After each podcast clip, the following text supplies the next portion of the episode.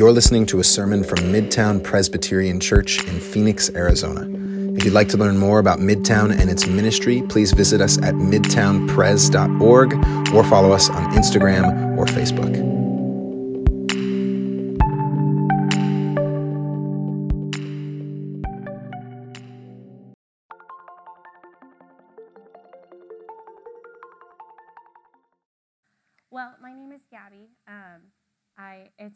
Such an honor to be able to be able to share and um, with you all. So thanks for having me.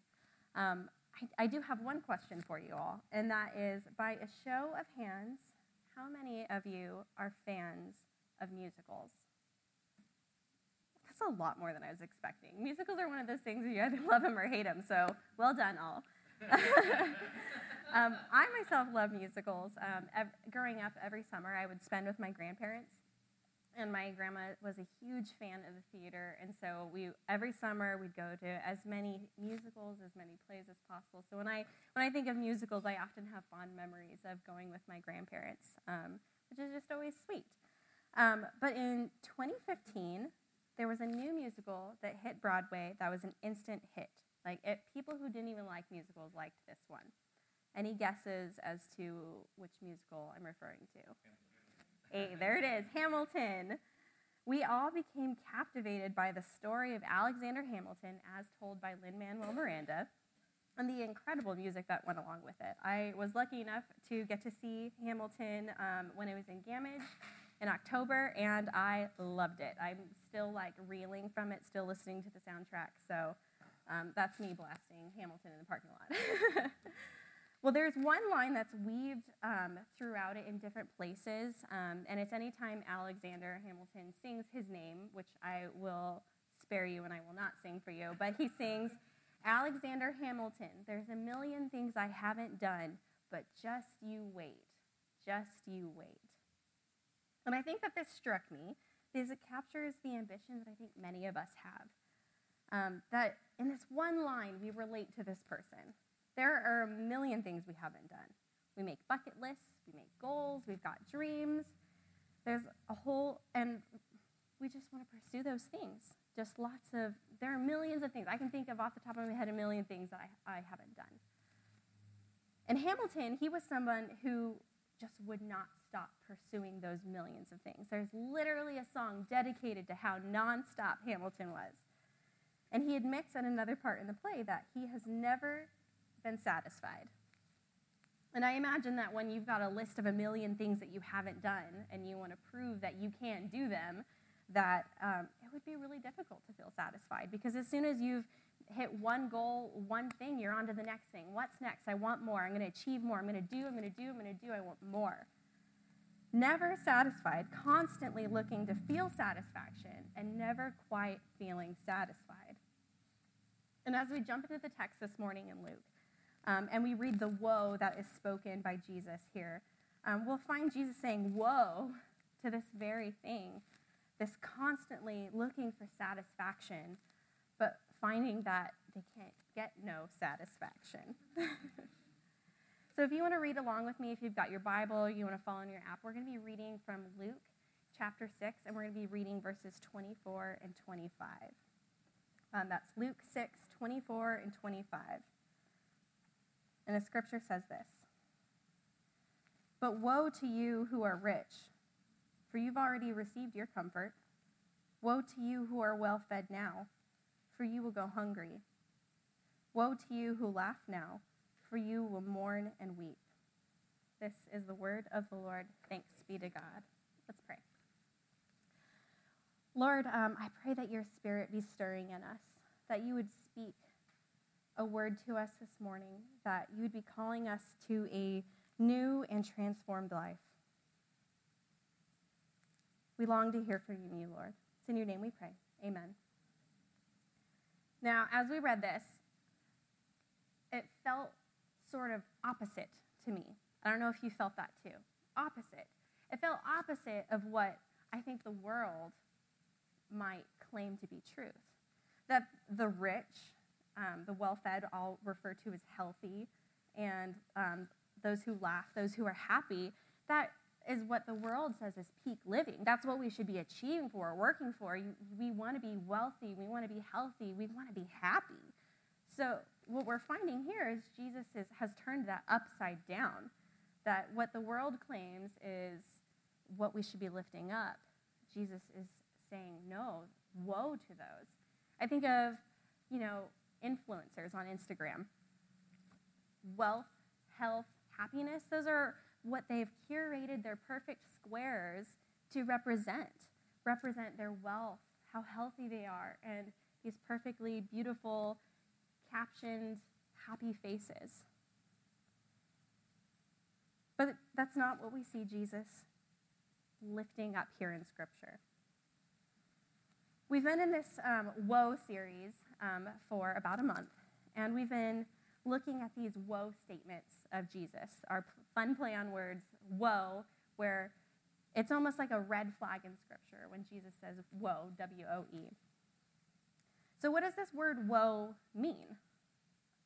The Hebrew word for woe um, that is found in the Old Testament, um, used a, lot in Isaiah, um, was used as a prophetic judgment of what was to come um, if Israel didn't turn from their sinful ways saying that they'd be bringing disaster upon themselves. But it was also used as a cry of grief. Um, it mourned Isaiah to see the disasters that the people were bringing upon themselves because of their sin. So the meaning of woe has sort of a dual meaning that there's this meaning of a warning of a coming judgment, of um, condemning, but there's also this meaning of grief. There is deep grief in this word woe. And so the Greek version um, of the word that Jesus uses here in the Gospels, it's very similar to that with its dual meanings of both condemning and warning of judgment and also deep grief. Jesus is grief stricken over the people who value their wealth, their health, and their personal happiness over the kingdom of God. And similarly, uh, Jesus' woe serves as a warning of what outcomes may come should we continue to lift up these values over the kingdom. You may have what the present time can offer satisfaction of desire for material goods, happiness, good reputation in the world, and just think that you don't need anything more. I've got it made. What else could I need? There's no need to cry out to God in prayer. For you think that you've got enough. That's it. But Jesus says that there is a time that will come when those things will pass away, and then what will we be left with? So we read here that Jesus is expressing grief and warning for those who find themselves healthy, wealthy, and full of happiness. Eugene's um, Eugene Peterson's uh, version of the Bible, um, called The Message, um, says it in a way that I, it really helps me to wrap my head around. Um, so I hope that it maybe helps you as well. And it says this But it's trouble ahead if you think you have it made. What you have is all you'll ever get. And it's trouble ahead if you're satisfied with yourself. Yourself will not satisfy you for long. And it's trouble ahead if you think life's all fun and games. There's suffering to be met, and you're going to meet it. This is a really, really heavy warning that Jesus does not take lightly. The woeful may not experience apparent discomfort in this life. Um, the mistake that they've made is that their wealth and their overflowing tables and good times are good uh, replacements for the purpose that God has for us. Um, some of you um, might, in your Bibles, have headings above the chunks of Scripture. Um, and you may have noticed that the heading of this Scripture um, up above is blessings and woes. So I've delivered you the bad news first. to pair off with these woes, Jesus offers blessings. So um, if we were to hop up a little bit ahead into uh, up to verse 20, it, it says this Blessed are you who are poor, for yours is the kingdom of God. Blessed are you who hunger now, for you will be satisfied. Blessed are you who weep now, for you will laugh. So for each of the woes, there's a corresponding blessing. But there are these two paths, these two paths of with two different outcomes, but related in a way, and we're faced with them. The real woe here, the real Jesus red flag, whoa, is the warning to make this world your heaven. When we look around, you know, we, we just prayed for the war in Ukraine, um, another mass shooting. It doesn't take long for us to look at this world and see how dark, how in need of light it is, that there is war, that there is suffering, that there is evil. So, to make this world your heaven is to put your hope into what is here and now, and that this world will never satisfy. We're, we'd constantly be, if I just had a little bit more, if I just did a little bit more, if I had a little bit more money, a, maybe a better house or a bigger car or whatever, whatever it might be, those things will pass away. But Jesus says, Whoa, to our mores and says, There is more, but that more is not here. There is more than what this world has to offer. Jesus is not saying uh, it's better to be poor, hungry, and, than to be rich or well fed and the like. Because then the question would be well, does God only love us when we're miserable? And the answer to that is no, of course not. They're promises, though. That's what these are. To those who are suffering in this world, and that God still, God still sees them and loves them and is intent on their thriving. It's important, though, to note here that um, to be blessed does not mean the absence of struggle. If you've ever had to go without food, if you've ever struggled to pay your bills, or if you've ever experienced deep grief, I have to tell you that that does not mean that your struggle has not been real. That blessing does not mean the absence of struggle. So let's contrast these woes and blessings. If we have um, the woeful rich and the blessed poor, what do those two things mean? Well, to be poor um, in this instance um, doesn't necessarily just mean one without wealth or one without money, but can also refer to somebody um, who has a low social status or has been marginalized. So in this time, that would be women, um, those with diseases, um, and would include that here. But also, the poor may not necessarily mean the poor, and the rich may not mean the rich. Take, for instance, uh, King David, who refers to himself several times as poor and needy in the Psalms. King David, in the literal sense of the word, is wealthy. He has the wealth of a king. And yet in Psalm 40, he writes, But as for me, I am poor and needy. May the Lord think of me. You are my help and my deliverer. You are my God. Do not delay. And that King David, even in his wealth and all of his resources and in his kingdom and all the things that he had, he was fully aware that he was still a needy, poor person who was in need of a God who could provide what he could not self seek himself. Then, as another example, um, there's Zacchaeus, who is a rich tax collector, um, but who's declared the child of Abraham after he explains his generous redistribution of his wealth. So, rich doesn't always mean rich, poor doesn't always mean poor.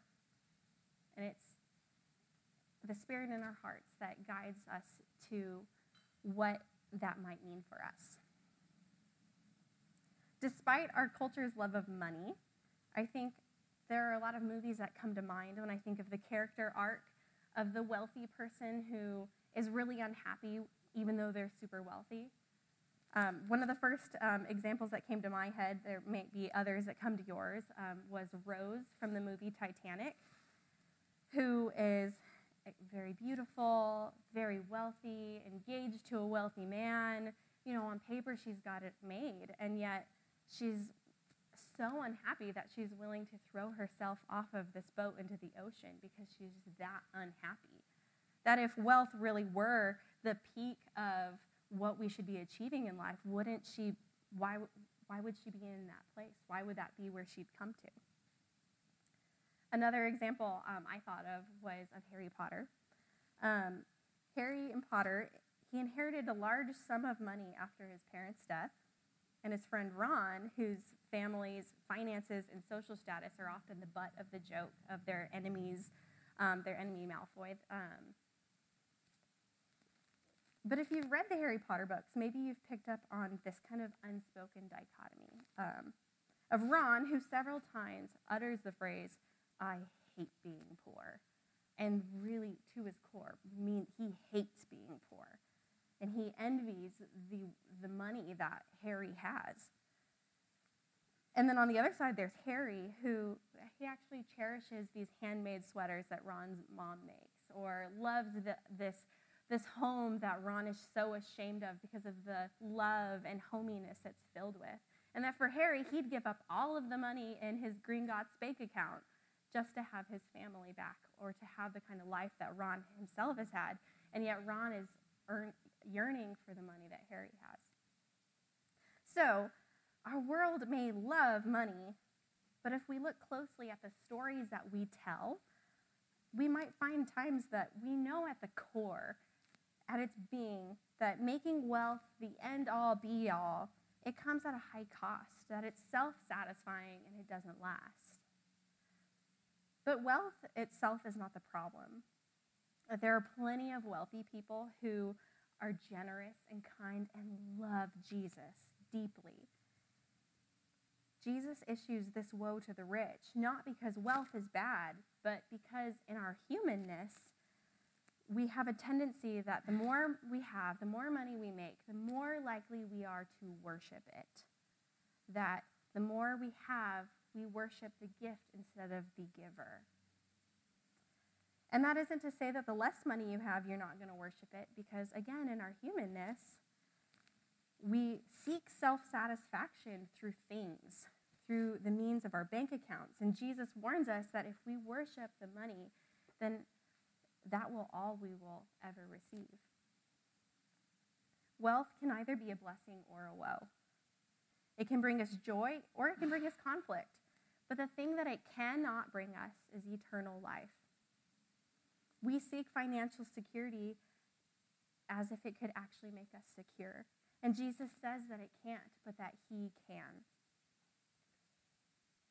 Jesus says, Blessed are the poor, for yours is the kingdom of God which means it's now, it's already, the gift has already been given. We are already in a position to receive.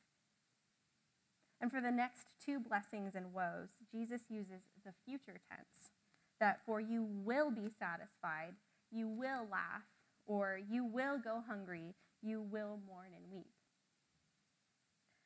Jesus points us to the promise of his return. He wants us to put our hope in a time where there will no longer be hunger or sorrow, that this world will pass and everything in it will go with it. And then what will be left? We'll, we, we won't be found clinging on to our things. The crowd who would have heard this message, they would have either walked away feeling hopeful and a blessing, or their hearts would have been hardened to this hard message, or they would have walked away knowing that something needed to change. And maybe that's us here today. So, today, do you need a blessing or do you need a woe? Jesus speaks here to his disciples um, and to a crowd who are listening in. Many of the woes we've learned about in this series, not all of them, but many of them have been geared at the Pharisees, the religious elite. Uh, but these woes here, they're for his disciples, for those who came to listen to him. And if you notice the, the pronouns that are used in, in here, Jesus doesn't say they or them, but Jesus says, Woe to you who are rich. Woe to you who are well fed. Woe to you who laugh now. Jesus extends his grief, this deep grief that he has, not just to the Pharisees, but to anyone who has come to listen and anyone who isn't putting into practice his teachings. And it might be here that we begin to maybe see ourselves as the intended audience. In the book of Isaiah, um, Isaiah is issuing these woes, these prophetic judgments to the people of Israel that if you continue on in this, if you continue on what you're doing, a judgment is coming and he's issuing these warnings. These warnings, and it, the people, they're not listening, and he's issuing them. And they're all, Isaiah 5, it's like lists and lists of woe to you, woe to you, woe to you. But then we get to Isaiah 6, 5. And Isaiah 6, 5 says this Woe to me, I cried. I am undone. I am a man of unclean lips, and I live among a people of unclean lips. At this moment, Isaiah is very aware not only of the sins of the people, but the sins of himself. He just had a vision of the Lord on the throne, and now he's very aware of how unworthy he is to have witnessed this. He is so aware of his sin that now he is issuing his own woe upon himself, a warning for himself and he realizes that in the presence of a holy God, who is he to have put, placed his eyes upon him? We may read this as, well, this is definitely me. I am definitely on the receiving end of this woe. I, I am comfortable. I, I am happy. I, I have food in my fridge. The, we might read this as a fact. Like, I am certainly, well, is there hope for me? Am I going to get judgment? What does this mean for me? But we need to remember that this is a warning, that the woe is not fact, it's a warning, a warning of the outcome of what is to come, and that in, through this woe, we are presented with an opportunity of repentance. Jesus experiences deep grief, deep grief over our sin, and cries out a warning of what will happen. Jesus' woe is a moment of discipline. Because to be faced with an opportunity of repentance is an opportunity for us to be disciplined. Hebrews 12, um, we're told the Lord disciplines those he loves. It says, Endure hardship as discipline. God is treating you as his children. For what children are not disciplined by their father? If you are not disciplined and everyone undergoes discipline, then you are not legitimate, not true sons and daughters at all.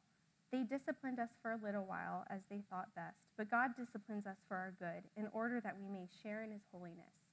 No discipline seems pleasant at the time, but painful. Later on, however, it produces a harvest of righteousness and peace for those who have been trained by it. Now, I have, I have children, um, and I know that if I let some of their behaviors go unchecked, if I allow the hitting and if I allow the fighting, if I allow the rudeness to continue on, what kind of people will they grow to be? And I, I don't want that. What I want for them is to be kind and loving people. And to do that, it requires discipline. And if I love my, I love my children deeply. I want them to be good people. I want them to love the Lord. And if I want that for my children, how much more does God want that for us who loves us even more than I love my kids? In 1 Corinthians 13, Paul says that, Nevertheless, when we are judged in this way by the Lord, we are being disciplined so that we will not be finally condemned with the world. Paul is saying we're being disciplined now so that we'll not be condemned when he comes to judge the world. That instead, because we're his children, that we are being trained and rebuked and disciplined by a God who loves us. This is meant these words come from a God who loves us. He disciplines and preserves and protects those he loves. To be honest with you guys, um, writing the sermon was really difficult for me. I, I ran away from it a lot. I procrastinated a lot. I didn't want to do it. Um, ironically, on one of the times I had set aside to write this, I decided to go shopping instead and just laughed at the irony of it and asked God for forgiveness that I would put wanting a new outfit over what Scripture has. It was, it was a really humbling and teaching moment for me. And I think that I was avoiding this because the conviction was deep within me that as I wrote this, I realized that this woe was for me, that I have deeply put a desire for money over so many other things in life. That I have become obsessed with wanting to own a home. That the status I think owning a home is. And it was really, really convicting for me to face that. But it was really humbling to be able to, to write a message that God had for me. And I hope that that same feeling and that same humblingness comes upon you. That the Spirit is grieved over the sin in our hearts. And it seeks to instruct and discipline us, not because He wants to proclaim a harsh judgment, but to call us into a new, transformed life with Him. That if we don't heed the woe, we'll be turning away and our hearts hardening. So let us take this morning instead and let us turn to repentance. For me, and the convictions I felt stirred in my heart might look different for you. But the woe that's being whispered to your heart, the woe that's there, our question for us this morning is as you hear it stirring in you, how are we to respond? How are you going to respond? Are we going to turn our hearts and harden them, or are we going to turn to God in repentance and love for Him that He might transform us into a new life? Would you pray with me?